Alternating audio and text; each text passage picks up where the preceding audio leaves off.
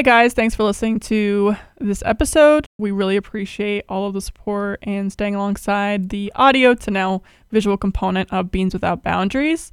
Uh, going forward with the second season, we do have like an, a little bit of increase of cost, so we set up a little donation thing through Buy Me a Coffee. It's a little website that if you're willing to just splurge, there's an option for being able to just buy me a coffee. It also gives me a good idea if you really are enjoying our content and would like to help support and continue it. The link will be in the description underneath the YouTube video. It's also going to be in the description for Apple Podcasts and um, Spotify Podcasts as well. Uh, whichever platform uh, would be greatly appreciated to just continue following along the journey and whatever you're willing to just kind of help with feedback, whether it's comments on the videos or just going on social media. Um, and if you're feeling typically generous, it'd be great to just throw a coffee my way. Thanks for listening in, and until next time.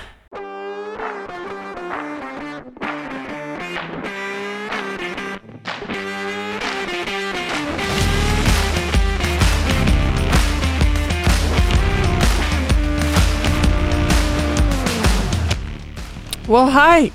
Welcome to the show. Hi, I love the moody lighting lighting you have.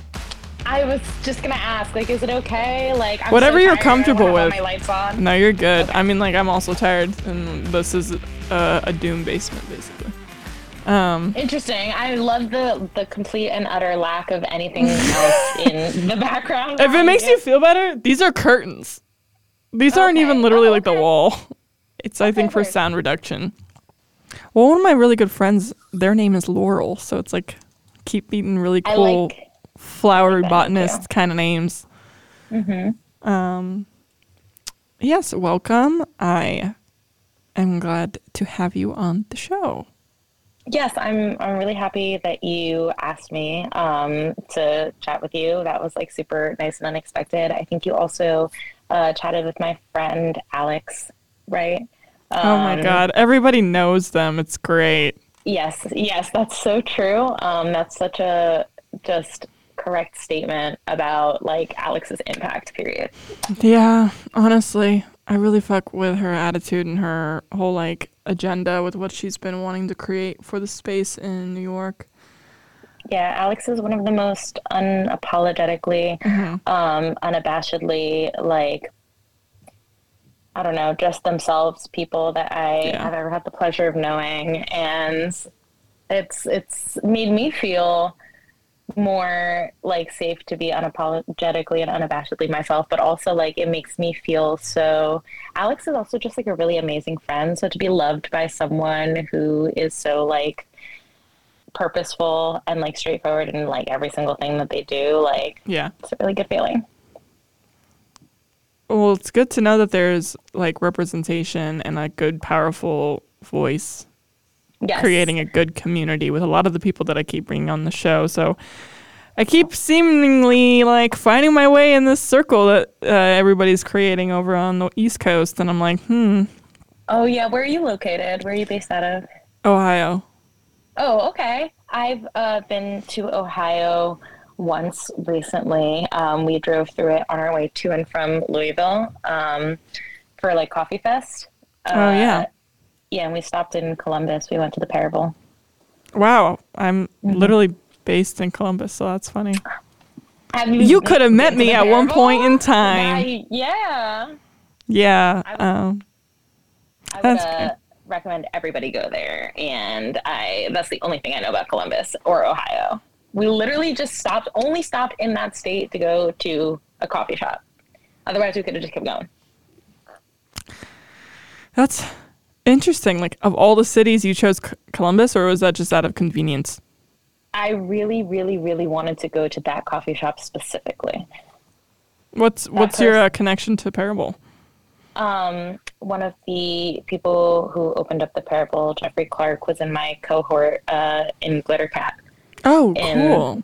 the Glitter Cat Digitition. We did the first iteration of it, and we were both in the barista cohort.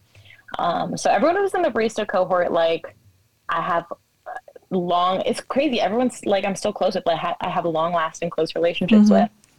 Um, so yeah, that was really special to me. And like, also, if you just even follow like them on social media, like everything they do is crazy and amazing. So Yeah. I wanted like a big old like stuffed croissant and like a crazy like amazing miso caramel latte and like Yeah. you know just like just all the goodness. Well, I'm glad you had a good positive experience driving through. Um, yeah, Columbus is a thumbs up for me. I'm glad. Um, but I wanted to bring you on the show because I feel like you have a lot of like stories to tell. I didn't even know you were part of Glitter Cat at one point, so I felt like I've had um, we've had another person that was a barista that came on the show too. Firecracker of a personality. I cannot wait for that episode to come out. Um, but like I think it's a rare opportunity for me to have more one-on-one conversations with more of the front of the house people than the back of the house because that's a lot of what the the whole like genre of this podcast started off as.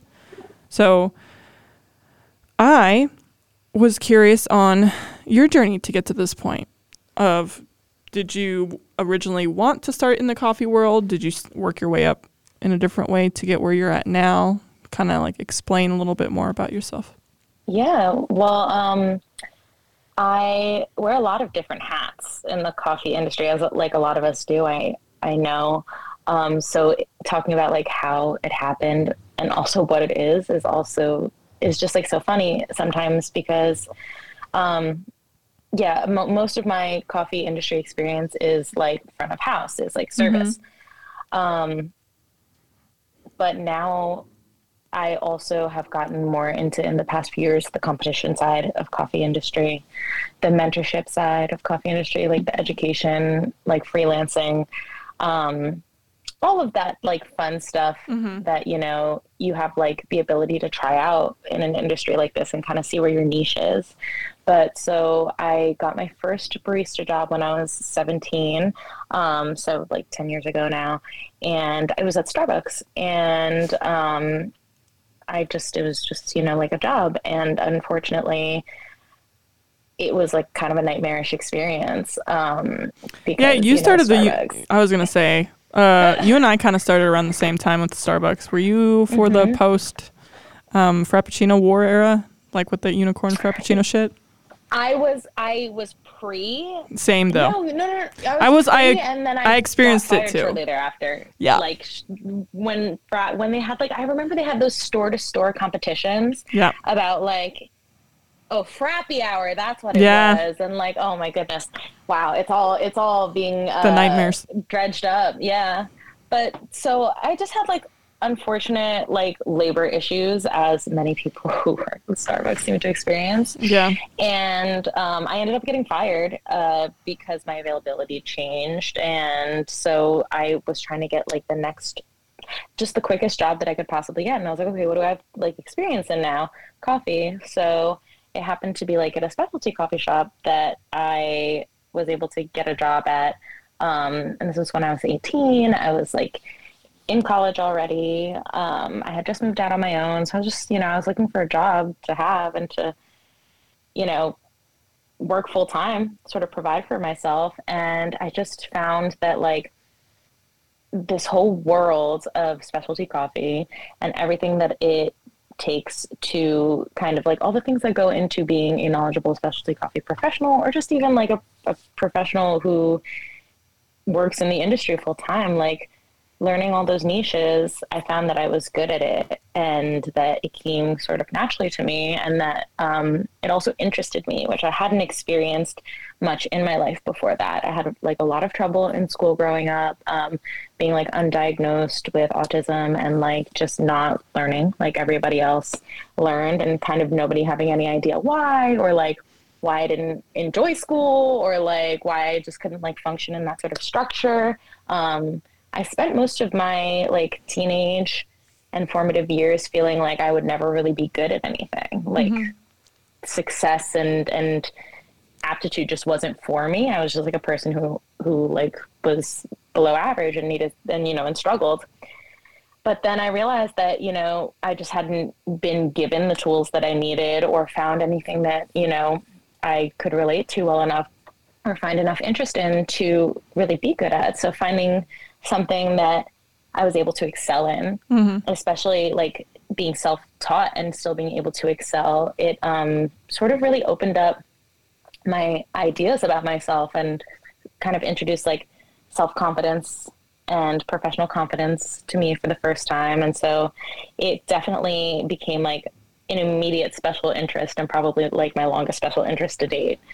Um, so yeah, I, I spent a lot of time being a barista because I have a natural curiosity and I also like to, you know, like meet people who have the same interests as me and I feel really like determined to create community. Um, I would go out of my way to go into like New York because I live in New Jersey. Mm-hmm. Um, I always have.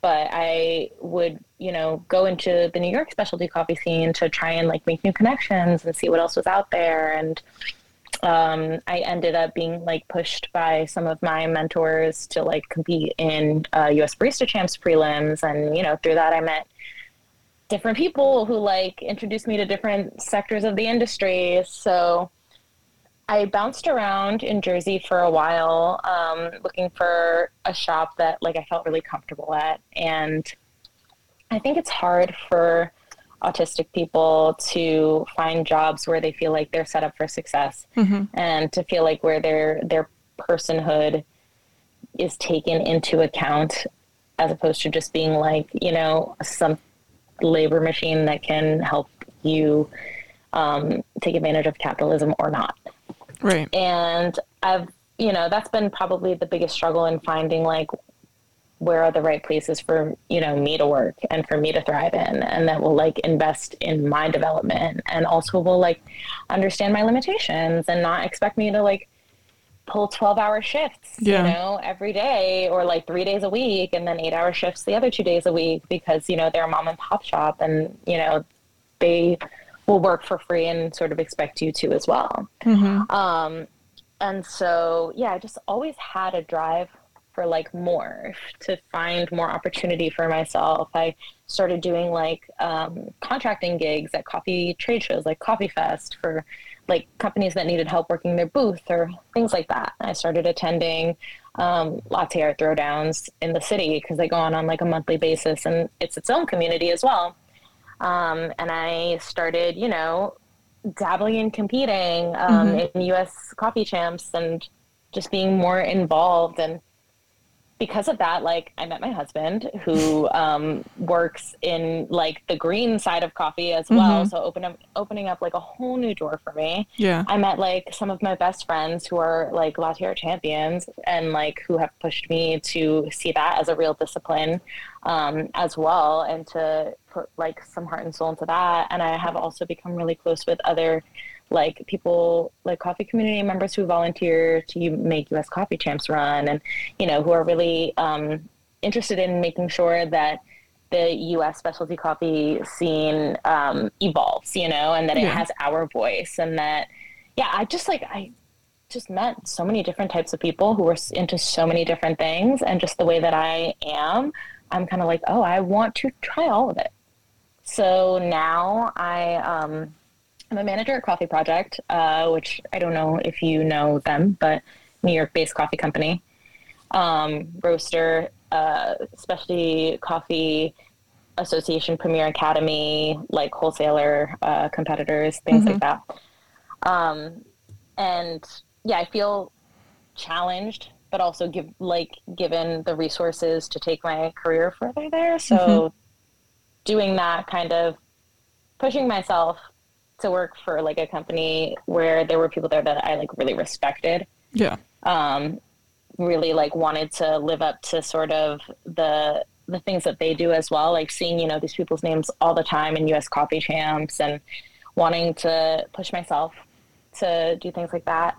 Um, that opened up a lot of doors of possibility for me as well, and uh, you know I also volunteer with Get You Some Gear.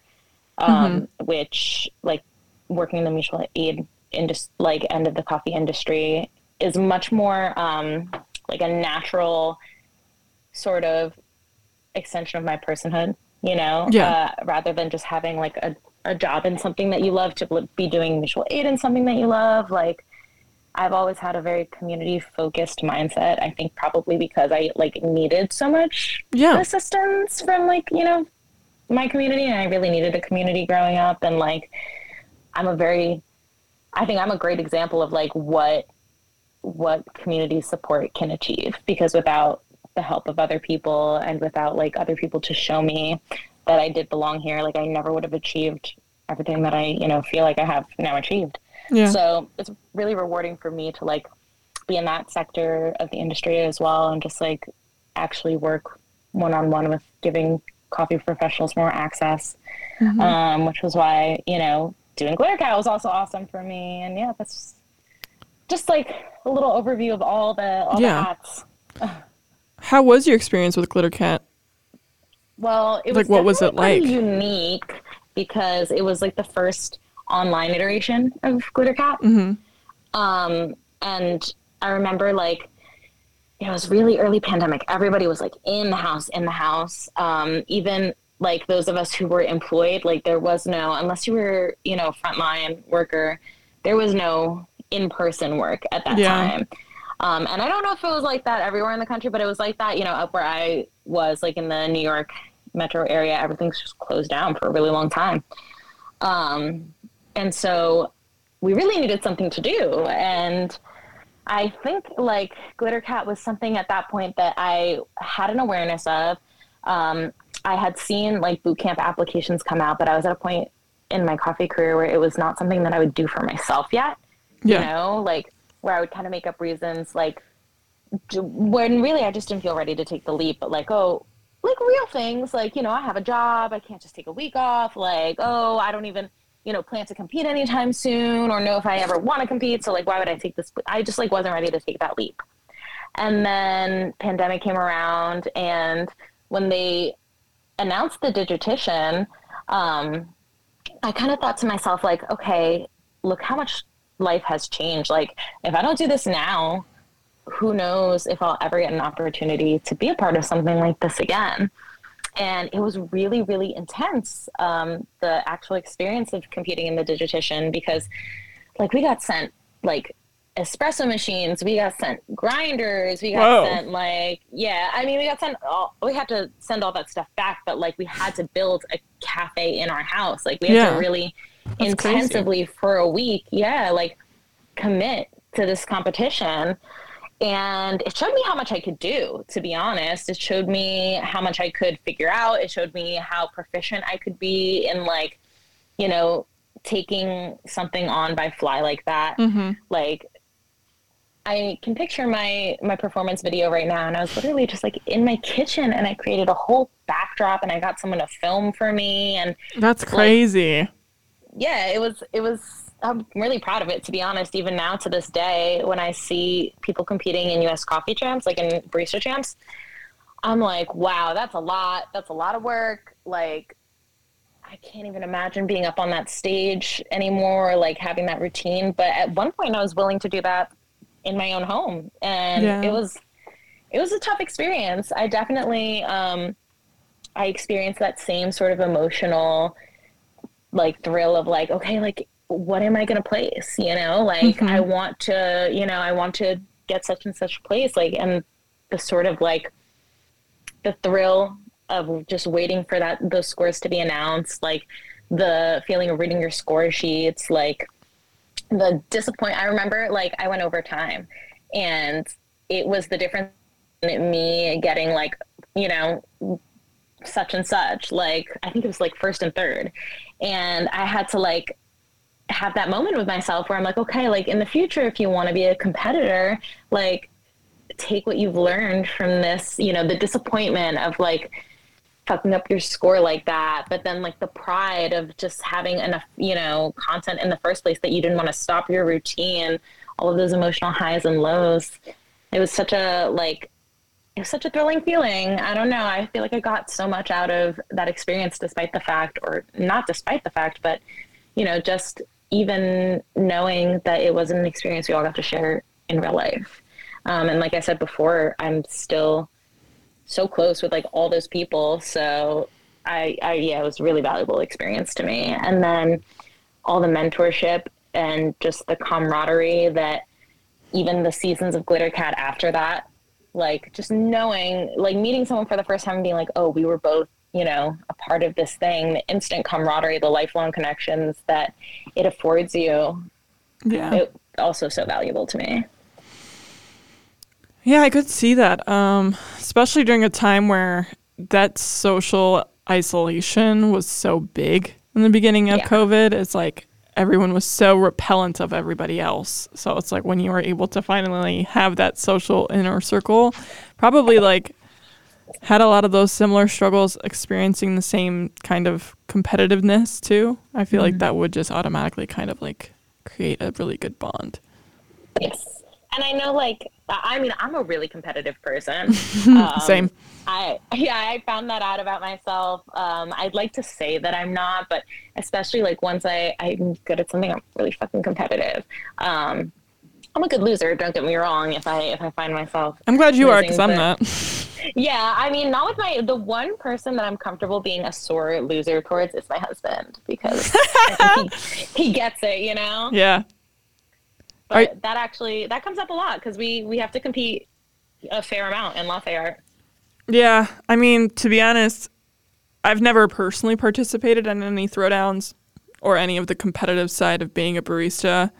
I kind of like um, really enjoyed the the kind of like routine numbness that came from being a barista. It was really second nature Yeah. after a while of just doing it. So I could just kind of like my my ADHD is like cool. There's so many shit things going on. I can just focus and plug out. Um, I also never thought I was good enough to do competitive like latte art like that. I've always like Well, had that's a, a big part of it, right? Like we we limit ourselves um, by setting these standards that like we can't even try unless we deem ourselves to be this good. I've had a lot of run in with specific personality types that hasn't really made That it part- that made me part. want to kind of involve Totally myself with that. that part of the community. Um, which is why I kind of retracted for a really long time after being a barista to just doing more production because I got really burnt out with a lot of the highs and lows that came from uh, working as a barista and working like lead roles and then a lot of the personality types being so drastically different or really like clicky. Yeah. So I was is is a big one. Is a big one, and also like the yeah. I would love to touch on that actually. Yeah, no, go for cut it. I was about to ask you. I'm like, do you have any like run-ins with your experience having a lot of issues with like personality types or like a lot of people accepting you? Because I know that you had just briefly talked about like being autistic um, or on the spectrum, and um, or like with your identity. Like I know that queer identities don't always kind of like coexist completely well and a lot of things can get thrown in the mix and like when you're constantly surrounded by that environment as a barista it becomes a little bit claustrophobic and it, it gets a little bit like like tightening on strings and the tension can get a little bit rough especially during like peak work hours. So that's what i was going to ask. So the fact that you were kind of like on the on the gun Oh, we're on the go, same. Yeah. go for it. Um, well, I've definitely that's been one of my lifelong struggles is like matching other people's personalities or, or getting along with others, which is not to say that I'm not friendly because I am. I try to be. I like people, you know. Um, but I do find that often what I like to call my autistic swag um, does not sit right necessarily with uh, everybody else. Like com- I communicate differently, and I'm very Yeah. blunt, and I'm very interested in having conversation that matters. When I see an issue or when I see something that I think is should be talked about, should be communicated about, um, I'm going for it yeah and I I find that so I was also very hesitant for a long time to get into the latte community yeah because I experienced it as quite a boys club. Um, and I actually like so in spite of that I would show up. yeah Um, well good for you Well, thank you. It was I was not always like that to where, you know, I was willing to be in a space and, you know, be alone and just be like comfortable my, by myself, but now I am, you know, I, I kind of have the idea ever, especially like ever since I stopped drinking almost three years ago, I realized like if I'm fun sober, like if I don't have to drink to have fun or to be fun for other people, like, oh, I might just like be fun for other people. so like that gave me the confidence to put myself in social situations that made me uncomfortable because yeah. if I already had forgone like a crutch like that, then I knew I kind of had, you know, the upper hand over my anxiety than other people might be having. Yeah. Um, so, you know, I put myself in those situations and I, I struggled and still kind of struggle to this day with, you know, Latte is a huge boys club. Um, and I've had I've had discourse with a lot of the Latte community over, you know, what I, I feel to be like regressive treatment and like regressive sort of a regressive attitude in a space in the coffee industry that I think, you know, should celebrate so many more people than it does. And yeah. I actually had like a big conflict um, and controversy uh, because I, I and one of my good friends, Maxie, um, spoke out against. Can I just um, say Maxie was on the show too? Yeah, I love. Ma- I think I thought that Maxie was also on the show. Uh, this never-ending compilation so of so many people from the East Coast being so tight knit. Oh my God, Maxie was a. Maxie that's a firecracker is. personality. I was like, I oh, fuck hard yes, yes, with Maxie's yes, personality. So that's um, great. Maxie is one of my best friends. Uh, I love her so much. I oh yes, Mike. Can you see my cat? I can see your cat. Is that your yes? Mm-hmm. She's being naughty. Um, yeah, I love Maxie so much. You know, she was at my wedding. She has been there for me through so much, like highs and lows, good and bad. Like Max is probably one of the first people that I I call when you know something big is happening to me or I just need someone, you know, to tell something. Like that's wild. I also think that Maxie and I became close um, in because of Instagram and during the pandemic. And yeah, I don't know my life without Maxie in it. I can't even. I don't want to imagine it. Oh. Yeah, I have so much love for that girl. Anyways, Maxie is I one more thing. Yeah, no, yeah, no. I just figured I was like, oh, I could see you going on a whole trail, and we'll probably get off topic. So I just don't want us to get too far off the wheel. Is just I want to say like one of the people who I think the industry should be like giving flowers to so much more than they are. So I just like real real shout outs to Maxie. Um, but oh, and back on like the latte art, you know, community being a boys club, like Maxie is the biggest reason that I stayed in that scene was because there was someone else there who I saw was trying to do the same thing that I was trying to do, which was be me and succeed. And me is like not all these other boys essentially. Um, so be someone completely different and succeed. And yeah, like that, that's empowered me and kept me going to really like I don't know, I'm here whether they like it or not. Yeah. Know? And I only have the, you know, best intentions and and really the best interest in mind of the community because the community right. is not all men. It's it's really not and there's it would be so much more visibly not men if people just felt comfortable.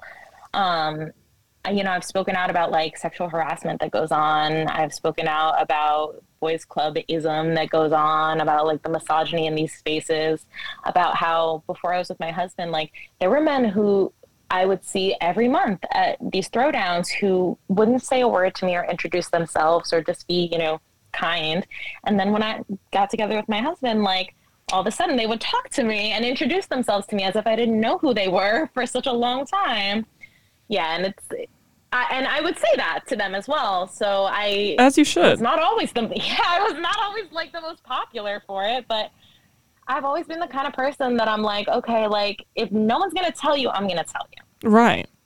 Because I've got the time essentially, and, and I'm, I'm game for the conflict. Yeah.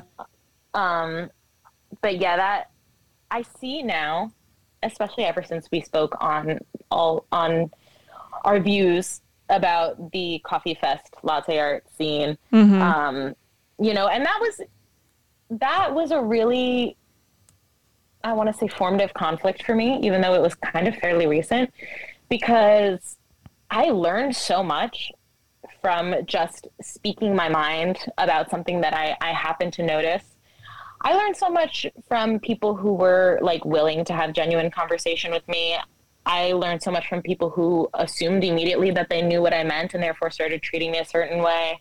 I learned so much from people who were, you know, like genuinely just trying to clarify certain things. Like I was up, you know, it was not that I was correct from, you know, my very first assumption um, about how the scene treats, you know, non-men, treats people of color, about, you know, who has more opportunity. I mean, I was, I was, that was not wrong. Right. But some of the things that, you know, I didn't understand or I thought uh, were a completely different way than they are. I had people able to, you know, speak to me and teach me something as well about why it takes you know some people so long to come up in the scene and why others sort of immediately take off yeah. Um, and i learned you know that there's like there's there was room for my view to improve as well. Um, and i'm i'm always down for those those teachable moments. I don't shy away from them. Like i don't think that i was born knowing everything. Yeah. and i'm still you know i'm still a young person in this industry. And so i understand that you know there are social dynamics. There are like industry like historical events that like I, I wasn't around for and I wasn't privy to and I'm all, always happy to learn. Um, but yeah I, I consider that situation to be so, so valuable even though I think for a lot of people it really soured their impression of me that I would kind of accuse men of being men or like accuse you know this uh, society of favoring them. Um, and that's fine because then i know you know who i kind of essentially have to look out for to see like if they are perpetuating these things or not um, but i also really think that since we spoke up about that i have seen at least in the new york latte art scene so many more non-men feel comfortable to come out that's great though coming out. Yeah, it's been really visible. It's been really, really visible, and like, I'm just I fuck with it. You know, that's what I want to see. Like, I Yeah. don't want people to just be, especially. I don't want like young non-men to just be like standing around like scared that no one is going to talk to them and like scared that they're never going to get better. Because the first time that you compete in latte art you almost always suck. Because no matter how good you are at latte art like the nerves that Yeah. you're trying to overcome to perform in like a sudden death style showdown in front of a bunch of people like that's that's a whole new skill in and of itself that you only achieve by showing up. So people are already discouraged off the bat and to be able to see like more people that are not men like overcome that discouraged feeling and just keep coming back and coming back like that's all i want to see. I don't i don't i just want peop them for that people for them to be able to do that you know? They So- don't have to like me they don't have to want me there they just i just i want that you know that Yeah. diverse community. So, what would your advice be for the people who do show up, but they're too anxious to continue? You know what I mean? Like they could show up and be like, okay, I'm going to put myself outside of my comfort zone and show up, and they're like, oh, yeah, I just don't see how I can fit. Well, my thought has always been like, what's the worst that can happen? Um, and the worst that can happen is kind of that you lose and that nobody talks to you, right? But I have, I have gone so many times to a latte art throwdown where A, nobody talked to me, and B, I also lost. and it sucked at first, or I don't know, it didn't even really suck that bad. Like the alternative is just kind of staying home or doing whatever else. But like, A, you will make a friend. You there will be someone there who you will connect with, especially if you see them over and over again, because the coffee industry is full of great people. Um, and B, you will eventually win. It's just a numbers game, you know, like you're not always going to be the new person that shows up. And if you can just take, you know, a few losses in both areas here and there, eventually you'll start seeing, like, oh, I know more people now. I do a little better now. Um, just don't give up because we need you there. And chances are someone else, especially if you know, if you're a non man and you're showing up consistently to, to these events, someone else is that is also not a man notices. Trust me, and they're happy that you're there. And also maybe go talk to them. Bond. Um, yes. So, having traversed a lot of the barista world and doing a lot of competitive stuff, I know that you had briefly mentioned how you're doing education now. Where where is this trajectory leading you? Like where where at this point, like now that you have a lot of different experiences, what's the realm that you're like finding yourself a lot more like, yeah, I want to stay here. Well, I haven't gotten to any place that I want to stay yet. I want to keep making new experiences and keep kind of dabbling in in many things. Um, taking a serious long term management position, which is like what I'm doing right now, is new to me. Yeah. Um, wanting to, you know, be so reliable and responsible and like committed essentially to like one shop, one location. That takes a lot, you know, and it's only because like I have an incredible team of staff. Um, I feel so like blessed because I, I work so the coffee shop that I manage is in the LGBTQ center of Manhattan. And so I also get to work amongst my community all day. That's fucking um, amazing. It really is. It really, really is. Um, you know, it's a nonprofit, so obviously it has its own issues and politics and whatnot. Yeah. But I can't stress enough just like how valuable the experience of like just being around gay people all day is. Like to another gay person, like just to like I don't know. I had to put to work in a shop, you know, in like heteronormative society. Like people would assume that, you know, I'm like she, her, a girl, or that like I'm straight, or like people would just assume that upon seeing me, unless like you know, you know, you know, and you know, like you can peep that I have green hair and pronouns just from seeing me. But chances are that's like you know only one in every ten people. Yeah. So being in a place where the norm is is non heteronormative Yeah. It's allowed me to just be a different version of myself as a professional.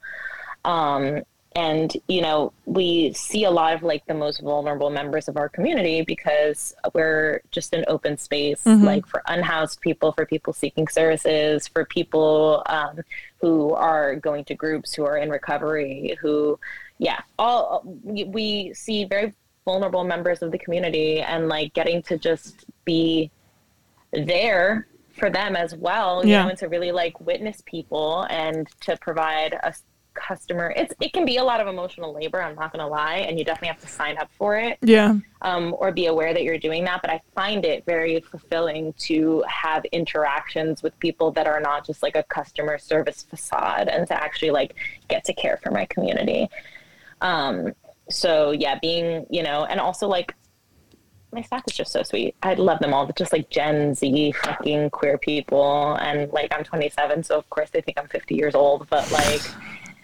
you, You and I are literally the same age, and I feel like I'm 15 years, 50 years old, to be honest. right? Uh, the young, the youngins are making me feel old now. I don't even Um, care about the lingo. It's the fact that I'm like, man, when I was their age, it, it comes out now. I'm like, man, when I was that age, man, when that was was the like- biggest thing that was going on in my life. Yeah, It's funny how was shit's like, Oh my god! To two of my coworkers, I was like, "You literally don't even remember 9/11," and they're like, "Yeah, know." I was like, "That's crazy!" Like, I grew up during that. Yeah.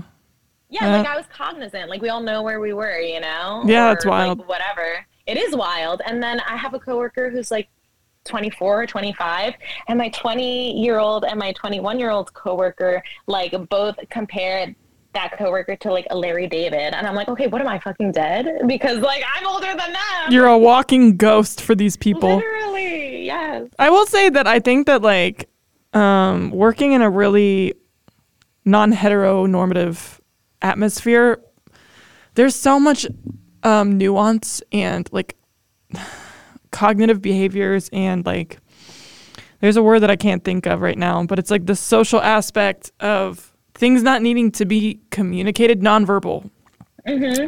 where it's just like that's gotta feel so comforting. Yes. There's, Well, like- there's go ahead.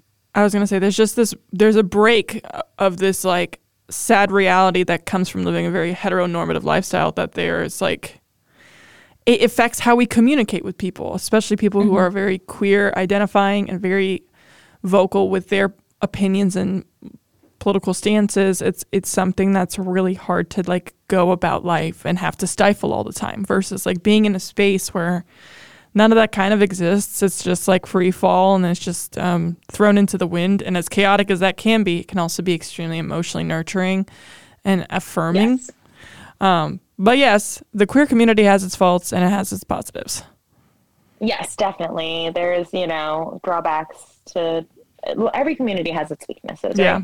But as opposed to like, I find, I think a lot of us who have worked in the coffee industry for a long time and also are queer have found that it's a place where queer identities often get like appropriated or they get taken advantage of but not often celebrated because Yeah. we're we're drawn to this industry um there's you know so many queer people in the coffee community but maybe the ownership of their shop you know are just like are not or are not queer friendly or are just kind of are capitalizing on that um you know on that image so Yeah. to speak the image of their baristas but they're not really there for their baristas they're not you yeah, know that's true. there to stand up for them I've seen They're that time and time again. Exactly, yeah. So to be in a place where I know that that is like truly celebrated, that that definitely means a lot to me. Um, so that's that's kind of the reason why I you know wanted to take a management role there is because I wanted to like be a leader in that community and be someone who could be relied on um, in that community and and for my baristas. But honestly, I see myself getting more into um, into the green side of coffee. Come over to the Um, dark side. Yes. Well, I, I know that, you know, that's kind of where your where the focus in this podcast has been with people Mm. who are in, on the green side of the industry. And I'm definitely I was gonna say, if you're interested, uh, not to self promote, but I'm self promoting. please. this podcast highlights a lot of shit. I'm not gonna lie. Like I've learned a lot. Like I've only I've said this throughout so many of my episodes, and I don't know if you've actually listened to them or not. but um, I haven't yet. that's fine. I'm I'm gonna I'm gonna have to listen to at least two of them. I was gonna say at least a, when Maxie's and Alex's come, like Alex's was the second Yes. episode. It was a great way to kick off the show. But Maxie's is gonna be, woo! It's a conglomerate Oh, of so much chaos. It's such a, a representation of that energy. Um, but Yes. no, this when I started this journey of this podcast versus where I'm at now, the way that I've accounted so much information that I think that I would have never been able to do.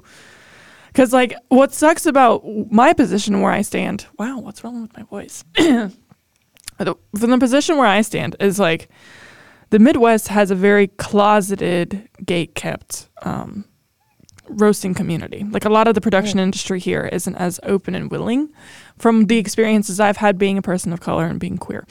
Um, it's very male, white, cisgender uh, predominant, and it's been Shocking. really, it's been really hard for me to create community. It's been really hard for me to uh, feel comfortable to do that also. Um, and with my personality type, I'm just the most easily lovable person on the planet. But I mean, I think that we would get along really well, but I yeah, I mean, like honestly, if you get right? along with Maxie, I I fucked hard with Maxie and I fucked hard with Alex. Like yeah, I think in Well, general, I'm living on the wrong side of the fucking country. But I agree. I think you have to come to the East Coast. yeah, you and me both. Um, but yeah, I just I had a really hard time acclimating myself into the industry. I exposed myself through going to an SCA uh, retreat. That opened my eyes to a whole lot of other things, and that's how this kind of created the umbrella of this entire podcast. And then um, this has been the only way I can learn about the industry, really, because there's really Yeah. no outway outside of like going on like Sprudge or Daily, like the Daily Coffee News. So like this has been a lot of like my absorption of like how to learn about the industry, especially from the coffee production aspect. And I've been grateful to meet amazing people along the way. Um, and a lot of these women and, and people of color and, and queer folk that have been on the show have been so transparent and raw about a lot of their experiences, which I appreciate you also being on this and saying the same as well. That it's like I always I always feel like I have learned so much more shit underneath the covers of what my job is versus what my actual job entails. And that makes a lot of what I feel like my job is right now a lot more meaningful because I can apply a lot of the stuff that I've learned through these people to a lot of the work that I'm doing now. So I I have learned a lot of amazing things. I think the production industry is a interesting dynamic shift from being in a lot of the no, I'm not trying to be offensive, but like a lot of the showmanship that comes from being a like a barista. No, you're right. I mean, it is front of house is is Yeah. so customer centric and so appearance centric. Yeah. And it really is you have to you see certain types of people succeed Right. easily and certain type of people struggle and are marginalized repeatedly. And you know, that's that's socio. That's like Yeah. that's social dynamics, that's social hierarchy. Um, and you know it can be it can be a welcome challenge and for a while you know I, I have to thank that that side of the industry for giving me people skills you know and Yeah. for giving me hands-on experience even though it was trial by fire and it always has been Yeah. for me being autistic and trying to be uh, a person with people you know and Yeah, yeah, yeah. and but it has done a lot for me and especially has helped me deepen my empathy um, but i also feel a great so in meeting my husband who was born in a in a coffee community coffee growing community in colombia and who came to the states um, and really wished to continue to work in coffee and to like um, bring his you know his family into his everyday life Yeah. um, and you know he imports he imports coffee from his community um, back home in Nariño and for me also being Ecuadorian and going back earlier you know to my ancestral lands and like going with my Yeah. father who immigrated here when he was much younger and also going to coffee growing regions in Ecuador and meeting coffee people in Ecuador and creating like a bond. Um, I was really, really fortunate actually to make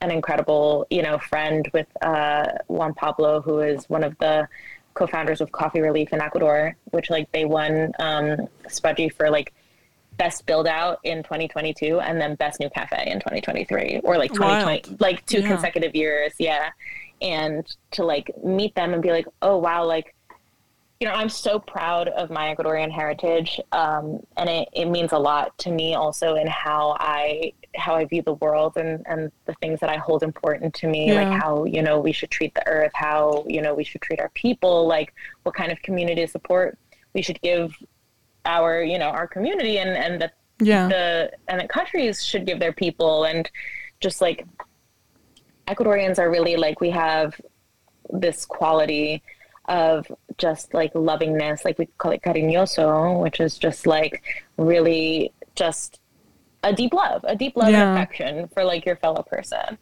Um, and to get to not Arabs have a lot of that same quality, by the way. right. Well, my my mom is actually Syrian, so Okay, yeah, so I'm Syrian Jewish. bro, that's wild. Yeah, There's so much going on. There's a lot. There's a lot, and so like both of these reasons and like both of these aspects of my heritage, like when I say that people are the most important thing to me, like I Yeah. mean it.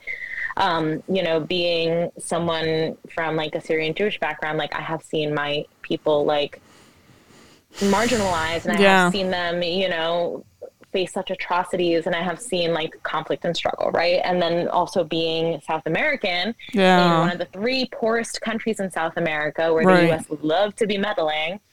Um, where also, you know, big oil companies love to come in and, and you know, infringe on indigenous lands, Right. drill in the Amazon, like deforest, like ruin, you know, kill the Galapagos, kill some of our biodiversity. Like these things, they they mean so much to me that no matter what I would have ended up doing in life, the ancestral call to just care about all of these things will always come to the front. Ugh. Um, yeah, I can I can tell that you you know where I'm coming from. Yeah. Like, so I. yeah, when I mm-hmm. when I um when I got to experience that firsthand, you know, and I I went and I bonded with you know coffee people in Ecuador, and I saw how beautiful it was to be connected at origin, and then also very shortly thereafter fell in love with someone who grew up on a coffee farm, you know, and his fondest memories are are growing alongside coffee, literally, and it's how he feels close to his family, like while he's here and they're over there, like the green side of the industry is calling to me and also to fucking leave America and go, you know, be with people who who understand me and who I can, you know, like who I can actually get into community with. Mm. Uh-huh, like that that desire is strong too cuz we're all very polarized in America. Like even the left is very polarized in America. It's hard to to get things done. It's hard to like get on the same page. It's hard to all be working towards the same community initiative. Um I wonder what you're hinting at right now. I I I'm hinting at a lot. I'm hinting at a lot. Oh man. Um, I mean, it- here's the thing though. I will be totally transparent. Uh, there was an episode where there's a whole segment we talk politics. So like, I that's why I'm like, I wonder what you're hinting at. Um, Oh, okay, yeah. Because I don't want to. I don't know. I don't want to like blow up your spot here. for Um, what? Well, I don't know. I don't know how how you know controversial you are. You want me to get because I can get really controversial. Well, that's the whole purpose of this podcast. I didn't Okay, want people to be well, like yes, nice and pretty. the beans are without boundaries. The beans are without boundaries. There shouldn't be boundaries, but yeah. Yes, I, I completely agree. Um, I find myself still trying to, you know, a, a large part of for me becoming more acceptable Yeah. and becoming more professional Right. was learning, you know, when to be quiet. Because I've never had to push myself too hard to come out of my shell. So I can relate to that. yeah, so I felt I felt like my journey in becoming an adult was learning to draw it back a little more. I But will ask things are important. I will ask too, like, um, uh, are you like a first generation immigrant? Like, were your parents like from the countries and then moved here? My father was born in Ecuador and my mother was born here. Okay, so you still have like that sense. Percent on my father's side. Yeah, I was gonna say. I think that either way, like immigrant households, children from immigrant households, we all have the same fucking experiences. Yes, very very similar at least for for all of us. I think. I was gonna say Um, I I fuck with a lot of the same vibes that I've met from a lot of Latinas and Latinos, um, who are like children of immigrants because I'm like, Yeah. yeah, there's a lot of the same kind of nuances that exist. Yeah, I mean a lot of like inheriting our parents' traumas. Generational trauma.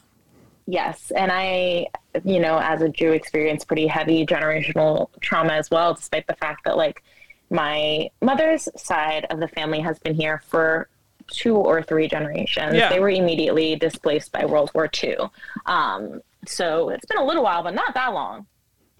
To go back to the original subject, Yes. let's go back to the world of coffee. That's way back. Yes. that um I am very glad to hear your connections with and like the amount of intimacy that you have with it touching down from your roots to the the person that you've chosen as your partner to how you choose to interact with it in daily life. I'm The I- intimacy. I love that. yeah, I feel like that's what it is. I feel like, especially with the way that you've been talking about things, there's a sense of extreme intricacy and intimacy that exists in a lot of what you want to do for your life because that's what it means for you. That's what you've been kind of like, those ethics and morals have been put onto you. Which is great because that, that gives you a pathway and a trajectory to living a more fulfilling and satisfying life. Yes, the I new agree completely. the nuances in between are kind of like iffy and the ups and highs and the lows and the whatever are going to be there and like you'll meet people that'll test you but overall i feel like Mm, oh, I've met many. I've met many that like to test me. yeah i feel like um what what part of the the coffee like green are you interested in are you interested in importing are you interested in roasting are you interested in quality are you interested in I'm interested in supporting the growing coffee communities in um, coffee producing countries. so economic development Yeah, or human like humanitarian effort. Economic That's awesome. Yes. That's something I've Um, been recently interested in too. I had a, I didn't mean to cut you off, No, that's okay. Um, no, no, no. Keep going. but I had somebody on this episode. Her name is Ruth. She works for Artisan Coffee Imports. Great woman. She stands for a lot of great qualities, and she's doing a lot of great things for um, the countries she's involved in. So essentially, she's creating these um, these funding and like essentially giving it to the communities for a lot of what they've already built for themselves. So it's not like white savior complex where I need to fix everything. It's more like so what you're doing has worked for your community. I'm going to reinforce that. And that really Yeah. like kickstarted a lot of my interest with economic development. So it's like cool that you're also interested in doing that too. Yes, um, I think that that is for a lot of people, uh, especially a lot of like people of color. That is such a pillar of how we believe that our culture survives. Right? Is is that we do well for ourselves and then we put back into it. Um, and you can see that in like the sort in the ways where like multi-generational households are a common thing where you know you're raised by someone and then at the end of their life when they can't do it for themselves anymore they come live with you because you've built the kind of life for yourself where you can accommodate for them and, Yeah. and things like that and um and even just you know the idea of so many people who come to America just to work for real work really fucking hard for six months and send all that money back to their family, you know, or to anyone who who needs it where they come from, because not everyone can come to America in the first place, can weather that journey, can you know do that sort of hard work, um, just the work of immigrating and then the work of working nonstop for so long. Um, I find that, you know, when speaking to other people of color from many backgrounds, not just Latinos, that like we all kind of have this idea of like do it for the culture, right? Do it for Yeah. do it for the people. Um, my husband, you know, as like a coffee importer, one of the coffees that he imports from Aponte, um, it like all the proceeds go to rebuilding the indigenous Aponte community. Love that. Um, the reason that they even started selling this blend was because um, the indigenous community there, their their village was all built into the side of a mountain, and so because of you know just weather and earth and natural disaster, their community began to essentially collapse. Yeah. Um, and this is where these you these people they wanted to live. This is where their ancestral home was. Yeah. You know, this is uh, this is also where everything that they had was. And so the coffee that they were growing directly went to rebuilding that community. yeah. Um, and that's just like that's so that's so what I expect of my of my people, you know, Mhm. like to be hardworking and driven and also crafty and resourceful as hell to know Yeah. to be like, hey, like let's put that money right back in here. yeah. Um, and so I think that the countries that I would want, like, I don't see myself necessarily bouncing around um, to a different um, multitude of different coffee Yeah. producing countries um, to sort of, you know, impart my, what I've learned and, and my secrets and this and that. Like, no, it's more so that, you know, the country like Ecuador and you know now now Colombia that my you know loved one and and his family are are also from like that's where I feel like I can I can go to come back home you know Oh, where my pretty. future yeah well like it'll be it's a home you know it's a home I love when I'm like, that's found yet." pretty. And you're like, yeah, well, I do. I, like, I don't know what to say. It's just, it's just what I think. Um. Yeah. Well, I guess it's true. I mean, you know, I guess it is poetic. Like it is. It is sort of idealistic, but that's really how it feels. Is that this is this is the home I'm working towards. Like I've never felt at home. You know, where I've been. I know that home is a place that I'm working to go. Um, and I think I think a lot of children of immigrants feel that way. Our parents were sold an American dream that didn't exist. We were sold, Oof. you know, we were sold, you know, Woo-wee. the leftovers of that fantasy. But most of us have, you know, seen what our parents have gone through and Yeah. what our communities have gone through enough to know that what is what is really worth working for is not what they were sold in the first place. And so I think Yeah. a lot of a lot of us are reckoning with the fact that that our journey is to is to go back, is to bring it back. I will also add on to that. I remember having this conversation with my mom too. When I was growing up in America during 9 11, uh, I remember I'm like, 9/11, by the way. I did because it affected me and my family. Um, Yeah. But like, I remember coming home all the time as a kid. I'm like, Mom, I fucking hate it here. Like, I don't want to live in America. Like, why'd you choose Ohio? Like, da da da.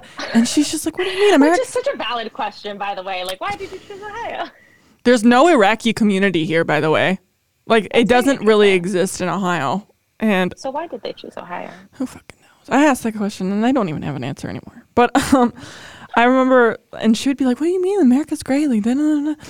the way that that answer has changed in the last decade is wild. Like my mom was so driven on being so patriotic of being an American to the last five years, um, it being just We're over it now. she's like, if you can leave, leave. Like, I don't Mm-hmm. want you here either. And it's just like, I also understand this constant disconnect from not feeling connected to a homeland that's not ours in the first place. But like, it's not ours times two. Yes. So, Yeah.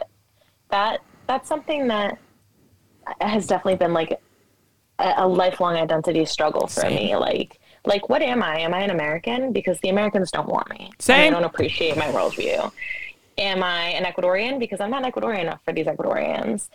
Um, it's, it's really really tough, and I think that like immig- like immigrant children culture is almost just a culture of its own yeah. it's almost a diaspora of its own Mhm. and i think that you know that's that's great in the term that it means that a whole generation of people who are more global thinking has been you know brought into creation Yeah. But so sad that so many of our like empathetic hearts that you know have just years and years and years and generations of the same culture Mm-hmm. just nurturing it and feeding into it you know Yeah. it's got to be programmed into our dna now we're just like left without it Yeah. you know, like someone who lost their twin in the womb. Like there's just a, a part of us that is not accessible that we're that we're chasing towards, that we're always chasing towards and trying to create our own individual cultural meaning to. I mean, you know, not to be like uh, certainly not um, the biggest proponent of mixed kids have it harder or anything like that, but like it is weird when you know both your cultures don't don't really know what to do with you or don't see you know the latinos see me as more of an american jew and then the jews definitely don't see me as one of them. They, they see a latino and then the white people they don't know what they see. They don't but they don't like it you know? Oh my God. so it's just i'm just like what am, like what is what is going to be enough? Like if spanish were my first language but i still looked the way i looked and had a jewish mother like would they would you guys accept me more? Or like if i was bat mitzvahed and i spoke hebrew would people stop questioning the validity of my judaism? But at the end of the day the answer is that i have found that when you assert who you are and you put yourself in those spaces and you you know say i belong here eventually people start to realize that you know someone who chooses you is your community. And there's retroactive acceptance in that way. Um, i have you know like I, I, I definitely won't say the latinos have rejected me. I mean that is all of my my close friends family my you know my husband my i'm i'm accepted by my community. But i feel the difference you know Yeah. in myself um and and Do you ever feel like sometimes it's just like a tolerance? sometimes i think i used to feel that way Maybe that's where I'm at. I think I think I used to feel that way, and I think that now I have found people who really love me and accept me and see me, um, and that when you are when you know yourself well enough to show up and be like, "Hey, this is me. Don't try and tell me anything different because I'm not going to hear it." People people respect that, you know, and and people give heed to to how you show up. I think that if you if you don't if you're if you question who you are, people are much more quick to try and label it for you. I feel like I've always struggled with that, especially in my own community, because Arab women are perceived a specific way in our own mm-hmm. community. And like we have a specific level of participation we're almost quote unquote allowed with. Mm-hmm. And like the oppression that exists just in the female community alone, among the female community as well.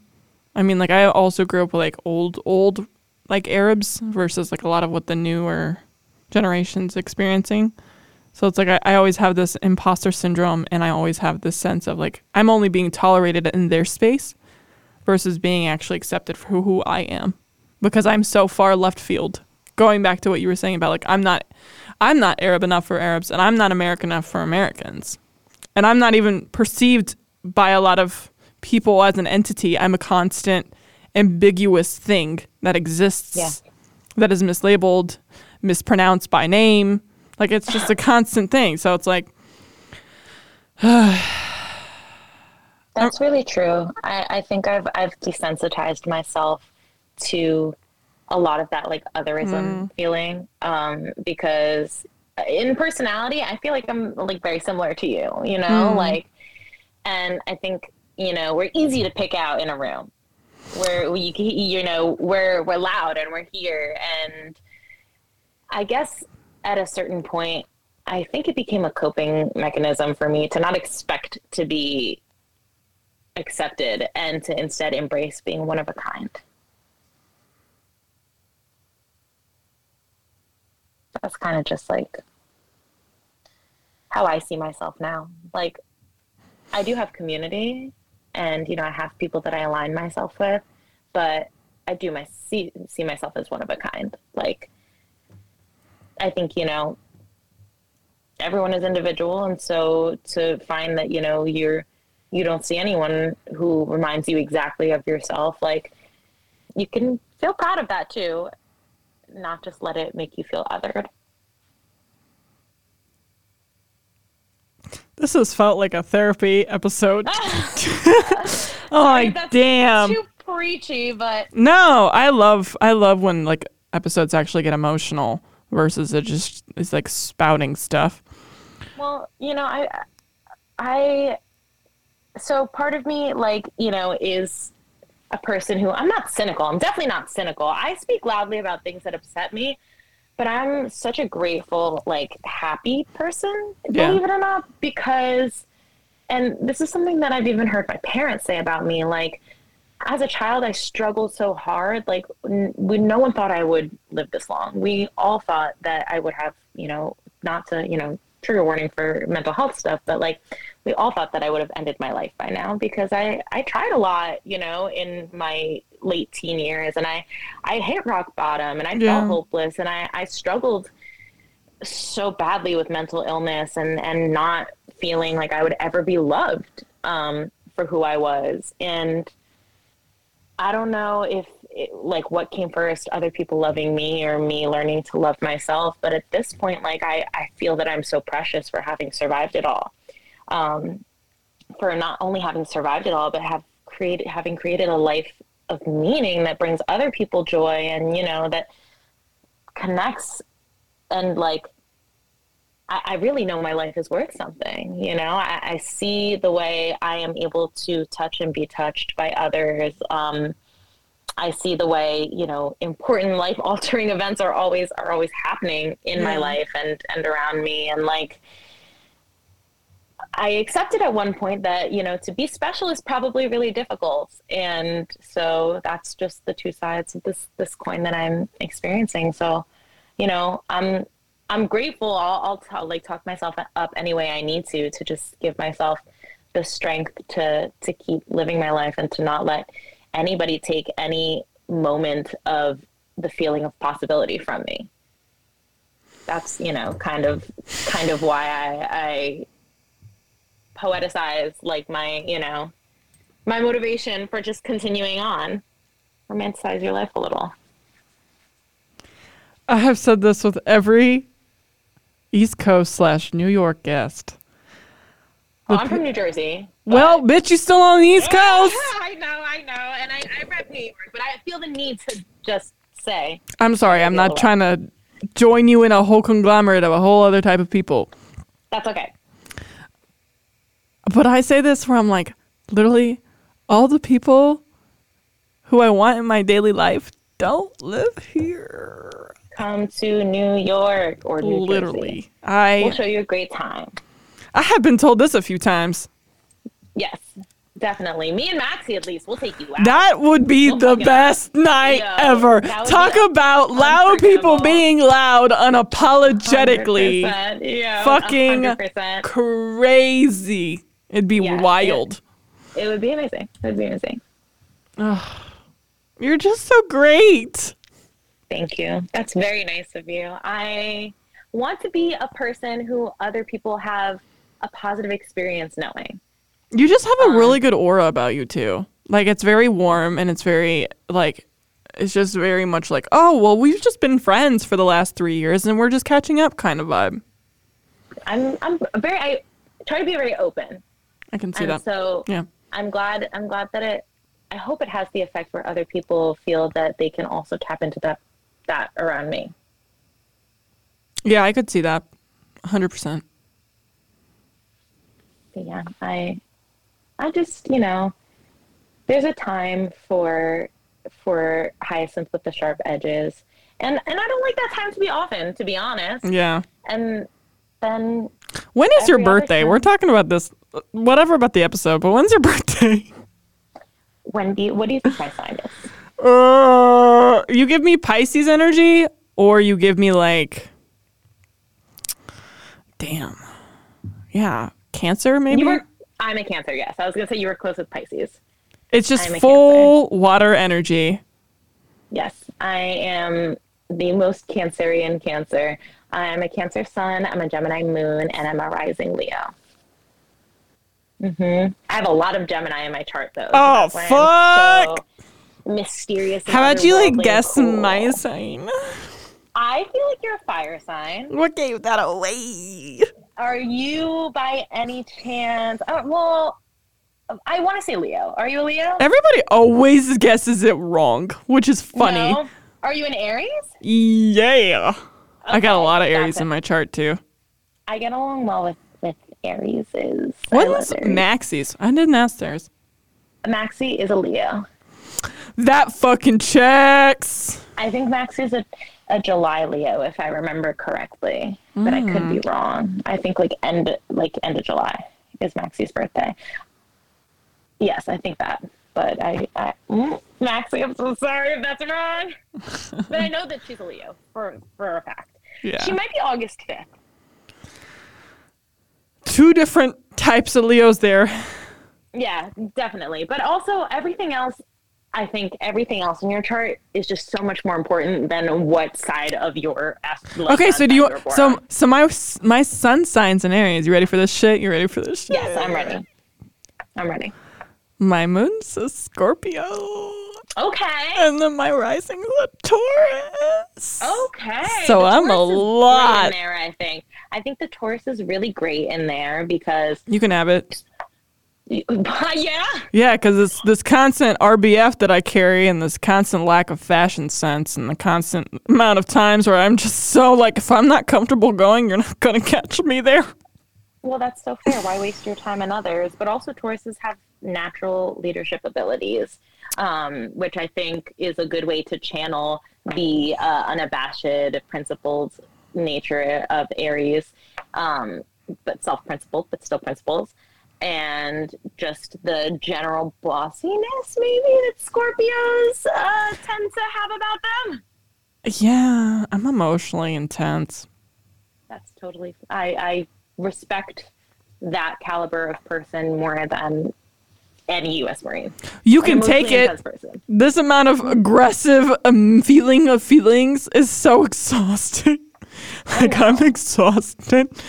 Yeah, And- it- it's God gives his toughest battles. What's your Mercury? Um, also a Cancer. No wonder you're so good with words. Um, my well, I hear that's a Gemini moon thing as well. But I also my Mars and my Venus are in Gemini. So Here's the thing. Gemini signs. There's a difference between being good with your words emotionally and intellectually. I think you're an intellectual. I think you are very eloquent with ways of how you're expressing yourself, but uh, there's a sense of like meaning and emotional aspect that comes a lot from that water placement. Oh, I love that. Thank you. Yeah. I want to I want to be um, more emotionally verbose than I am just needlessly intellectually verbose. Well, you got to hone that skill in and focus on it. For sure, because when I was in first grade, I had a teacher who actually used to get mad at how much I would raise my hand and want to speak in class. Like, Oh yeah, you're the brought- yeah. No, I'd be like, yeah, who like, keeps asking questions? Let's like have the class over. get- come on, let's get it going. Literally. Like, I think she felt like I was a uh, uh, just like vying for attention. That's funny. I Yeah. Have a lot of Aries placements, so like Aries Sun, Aries Mercury, and Aries Mars. So like I'm just a Wow. fucking dragon. I love that. I really do love that. That reminds me. Um, did you ever watch the Jackie Chan cartoon? Yeah. Remember, we're the That same really- age. Oh yes, very fair. That reminds me specifically of uh, that dragon. Fuck. Yes. Yeah. Mhm. That's that's the, what Aries energy gives me. I have That's- that's been told. I give snake, serpent, rattlesnake energy, which I fuck That's hard. very similar. I I, love think. that. Yeah. Just love it. Snake energy is uh, snakes. So when I think of like animals that like I kind of identify with, snakes is definitely one of them. And then like squids, like giant squids. Squids, squids for Yeah. you for yeah. I have a Yep. big tattoo on my back of like octopus tentacles. There you go. Yeah. There you Think about go. like the eldritchness of of those creatures like really calls out to me. I always wanted a praying mantis tattoo. I felt like that That's really cool. embodied my energy too. I could say the same, to be honest. Also, it's really funny. Get it. Um, my partner has also an Aries stellium with me, so they are an Aries Wow. sun, an Aries moon, and a rising cap. How do y'all do it? uh, well, so much intensity. well. I, I mean, I guess you just are both gluttons for the punishment. Honestly, it's not as chaotic um, as I feel like everyone points it out to be because that rising cap really like hones shit in, and they also have a Mars in Virgo, and they have, they have a Taurus Mercury, so they still have like throughout their chart like good balance of Earth energy. They just don't have any water energy. So the person that's the explosive volcano doesn't have a competition and she just like goes on these rampades of hurricanes and then there's this person that's just a rock that doesn't move it's great Well, good. I think everybody needs their rock Yeah. for sure. I don't have any earth signs in me, in my chart, I don't think. rip Yeah. Yeah. For real. Yes. The emotional Rip. regulation is not there. It's a lot of, there's just, just my cancer. That's really the only, like, the sun and the mercury. That's the only water sign. Most of it is is your air. venus in gemini too Yes. same Boo! Gemini. Intellectual Venuses? stimulation, Yes. Mm-hmm. intellectual wittiness, Yeah. banter, sarcasm, all of it. Mm-hmm. Yep. Riz. All the Riz. We do got that though. That's like my favorite new slang term that I have heard. Don't be old. People Uh-uh. use. Please Don't be old. Be old. Don't be old. Come on. It's I it's the way you said Riz, and I was like, cool, we're all on the same page. And then you're like, yeah, it's like all the new slang, and I'm like, you just outed yourself. I'm not. I'm not But- ashamed. I'm not scared to out myself. I will be honest and say that Riz. I had not heard anybody say that before, like two months ago. I feel like, and then all of a sudden, Yeah, it was, because like, you're living everywhere. under a rock. I don't have TikTok, so I am living Same, under though. a rock. I Yeah, don't. I can't. I I personally would take way too much time out of my day. But I'm actually surrounded by a lot of like younger people now, so it's like I feel like same, but I'm I actually wow, really love it. Things. So They're a whole different breed. right? Yeah, So you're also right on the cusp of like millennial and Gen Z. watching the transformation, I find myself having a lot more millennial qualities than Gen Z. I agree. I agree, but, but watching these Gen Z kids is crazy. yes, I love it personally. I have a love hate relationship with it.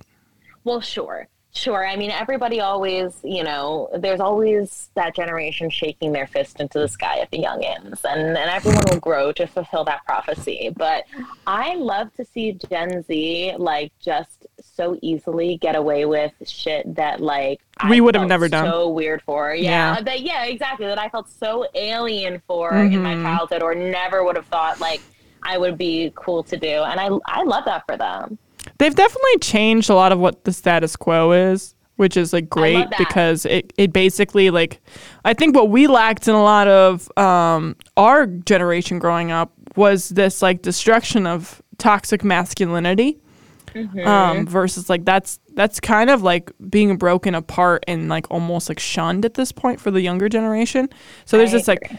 Embodiment of emotional space that's open and free to explore through creative outlets, through verbal outlets for Yes. and it's just great to see because we weren't basically allowing ourselves to kind of have that element. So we kind of just we're all I think it's like the best way to describe Gen Z and our generation that in between is the fact that we were like Gen Z is direct. They go for Yes. what they want.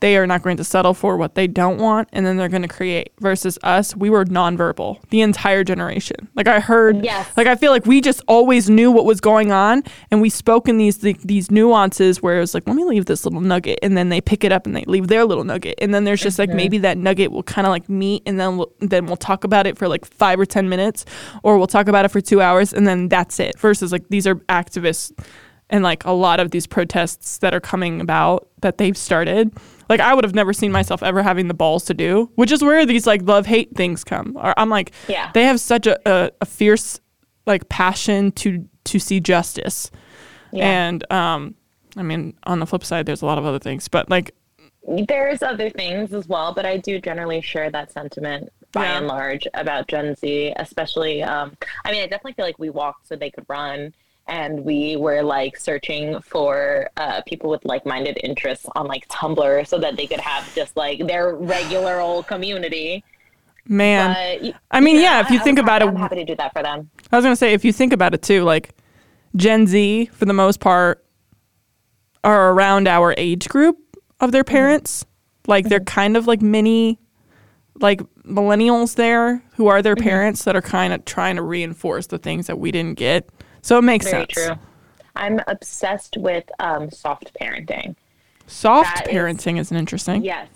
Um, I don't know if you've seen like this trend. It's basically just not using negative reinforcement with your children um, and not yelling at them and like being oh, like very thoroughly communicative, very thoroughly like making bringing awareness to feelings. You know, just um, I'm obsessed with seeing like parents on Instagram and like you know like finding like tic- like getting somehow TikTok vids will still come to me even though I don't actually Yeah, use because t- Instagram's basically TikTok.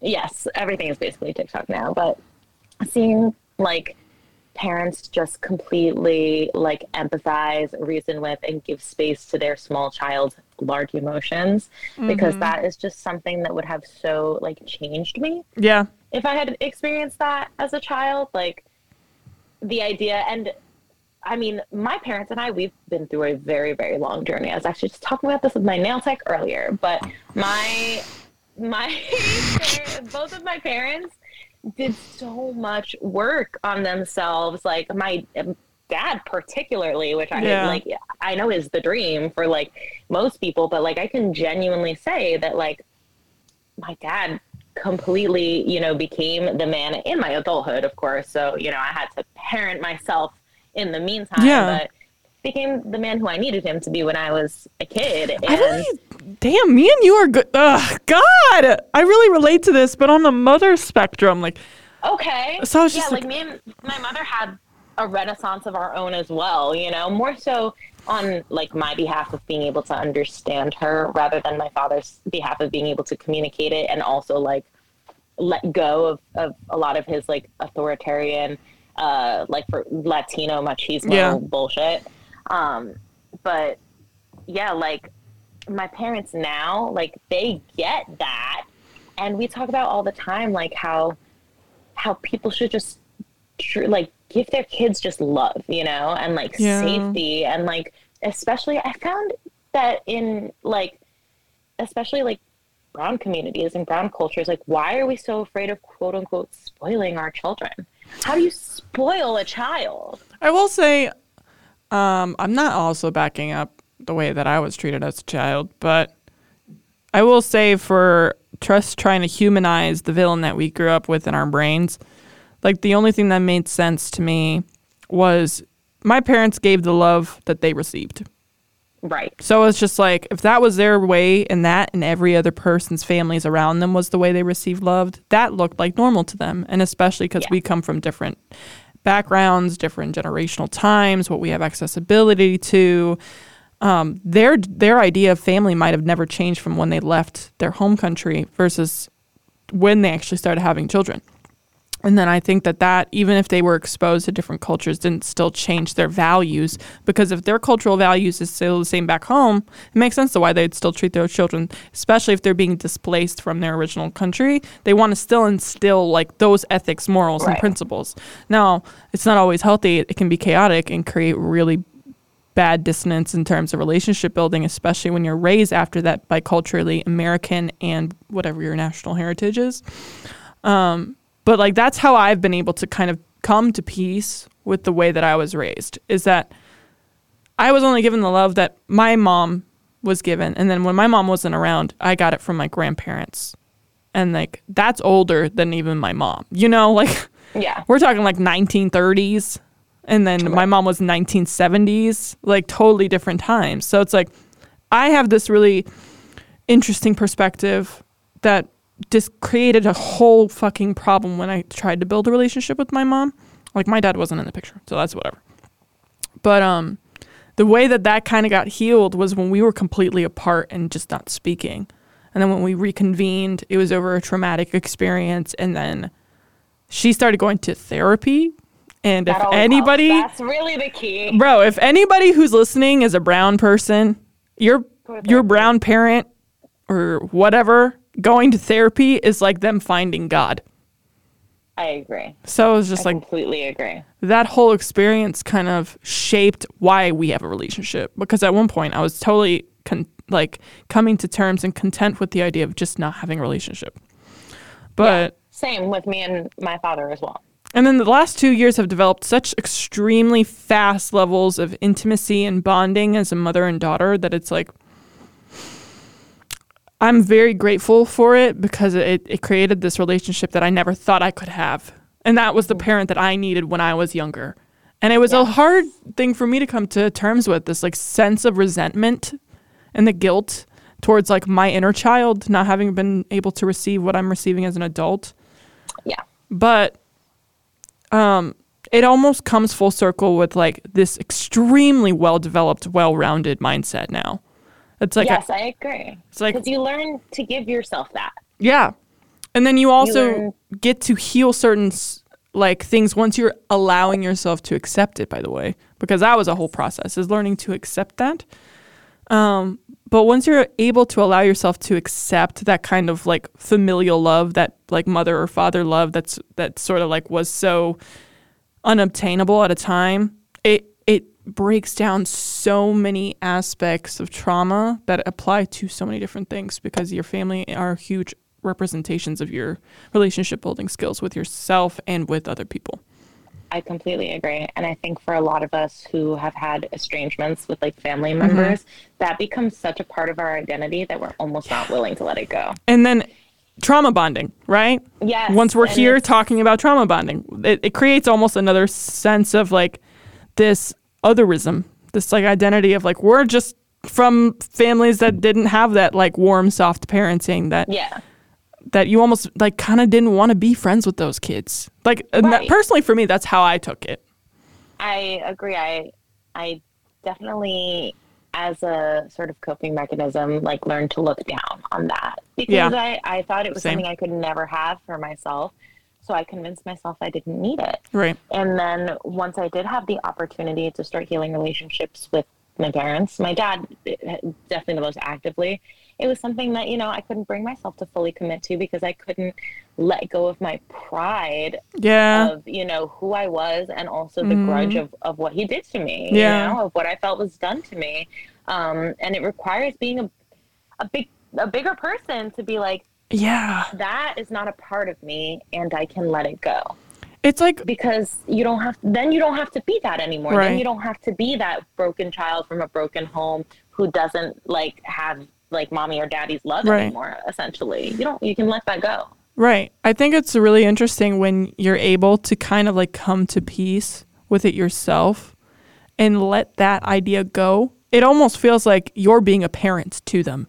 Like that's Yeah, how I and, and to yourself for sure yeah, there's like it's almost like this other it's so hard to describe that feeling because when I kind of like relinquish this idea that like this father figure that I wanted in my life is just never going to happen and then when it when it came to a terms of like this is an old man who can barely operate anymore. Like I just need to let that go because he's never mm-hmm. going to be the bigger person to come to me and, and apologize for what he's done to me. Mm-hmm. Versus like I know a lot of my sisters have a hard time healing their relationship with our dad. And it's like I have found so much peace though with just relinquishing that. Like just like Yes. surrendering into the fact that that I can I can never have what I have built with my mom with my dad. You know? But I will say another tangent we're going off topic. Um let's let's wrap this up because I could just sit and talk to you forever. But um I I, would love to do that too. I could go on for you're really just bringing it out of me. Oh my god, I'm just like really bringing it out of you. Um, Yes. But so on the show, we also have this little segment where it's called Hot Take. So you have the opportunity now to kind of like have. We did talk a lot about controversy and a lot of controversial things, but um, like, do you have through all of your experience, exposure, and everything, a hot take that can be con- controversial, be direct, and just be upfront, honest, and real? That you want to Yes. just like air off. That you're like, finally, so I have this platform. Let's go. Yes. Um, if you have enjoyed any labor rights, if you have enjoyed any organizing rights, if you have enjoyed any um, community advocacy rights, if you have benefited from any of that, you should thank, acknowledge, and respect publicly and loudly sex workers. Um, that's my hot take. Is is don't forget about the sex workers. And here's why. I love how you're just like, wait, you're like, go on. My thing is like, I was mostly pointing that towards the coffee industry, and you went completely left field. Yeah. So I was like, wanted- interesting. There was a point in time in which I wanted to talk about sex workers on the U.S. Barista Champ stage. Really? why.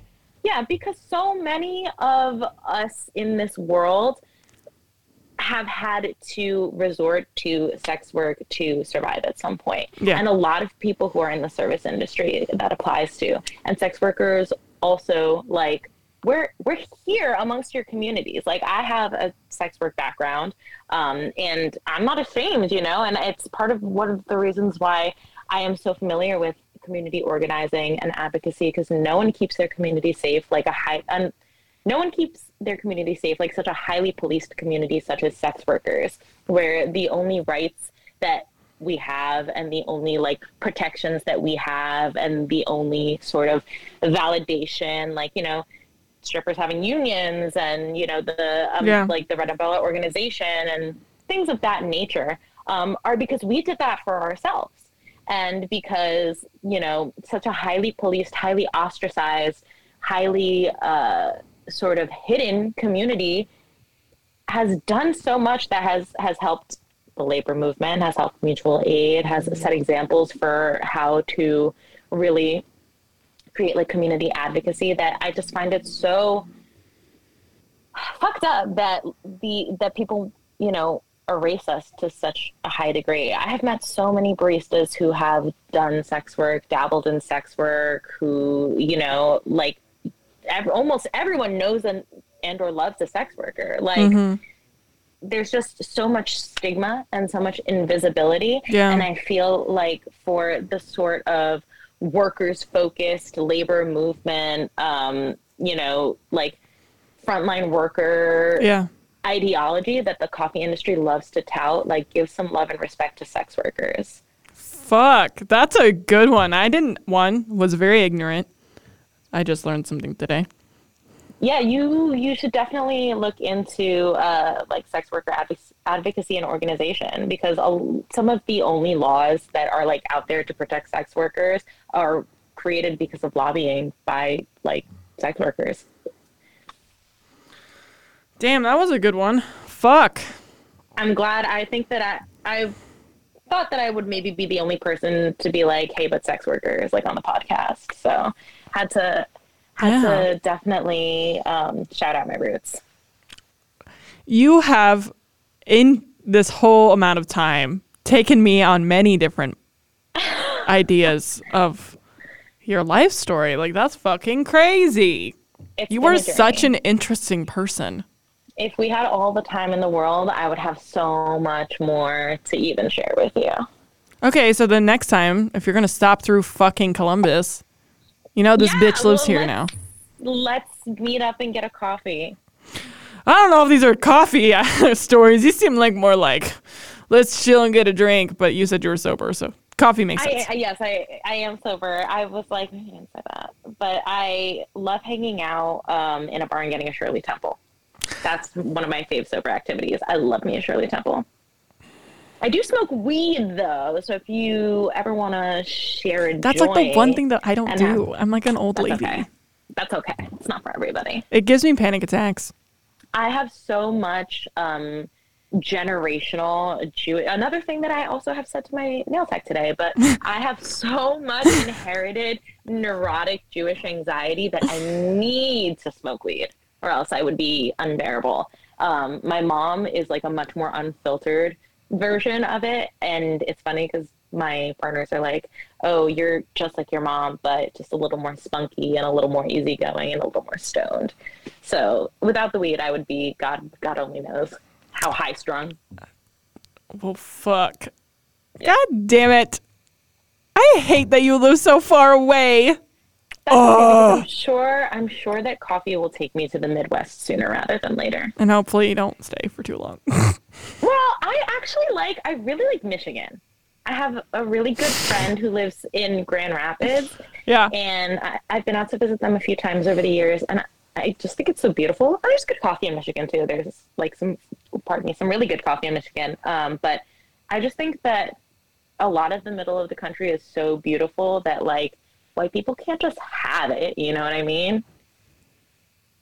So like, I'll I'll be out there. Oh my god. At some point, I need to make a trip out to the East Coast again. Please do. We'll show you a great time. I have been told that too many times. Yeah, it, it would be it would be memorable for sure. Y'all ain't ready I for me out there. I'll tell you what though. Talk about We're- loud. Me and Maxie are on the same to not be energy. ready. I love that.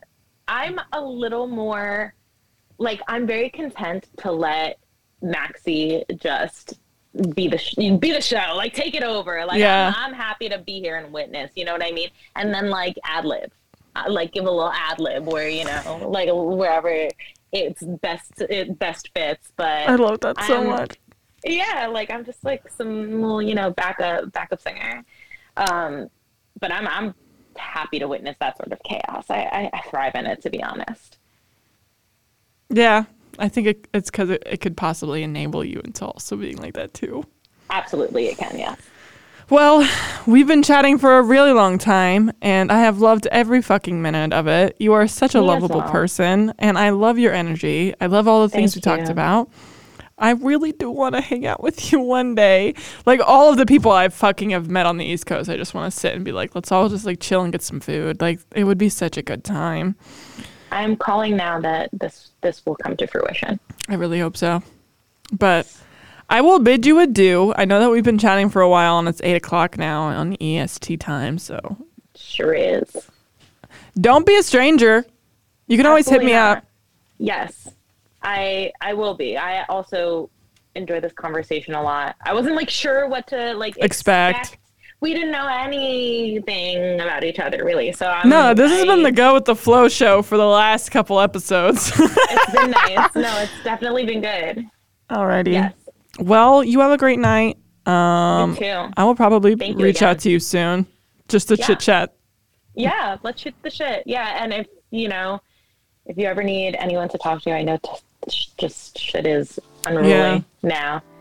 I'm always here. My inbox is always open, and yeah, I'm Same. all right. Okay. Well, I'll talk to you soon. You have a good night. You too. Ciao. Bye. Bye. This episode just takes you on so many different wavelengths where we talk about politics, we talk about identity, we talk about being children of immigrants living in America, and then also about being a barista and just trying to grow in that industry and fighting against these uncomfortable, like, um, uneasy, like, working situations, and then trying to find your your voice and making more of a voice for a community that I did not even know existed. Like I didn't know much about. I mean, it, it checks out why it's an invisible part of the industry. It's because who's going to march around half the time and say I'm a sex worker? So it's just like amazing that they came on the show and they were so fucking vulnerable and very open about their emotional space and wh- what they're feeling and what they've experienced. And it, it makes me very happy to hear that there are people like them that are creating spaces for other people to feel comfortable in emotional spaces and comfortable with coming forward and saying this stuff because obviously they need to build their community in the way they need to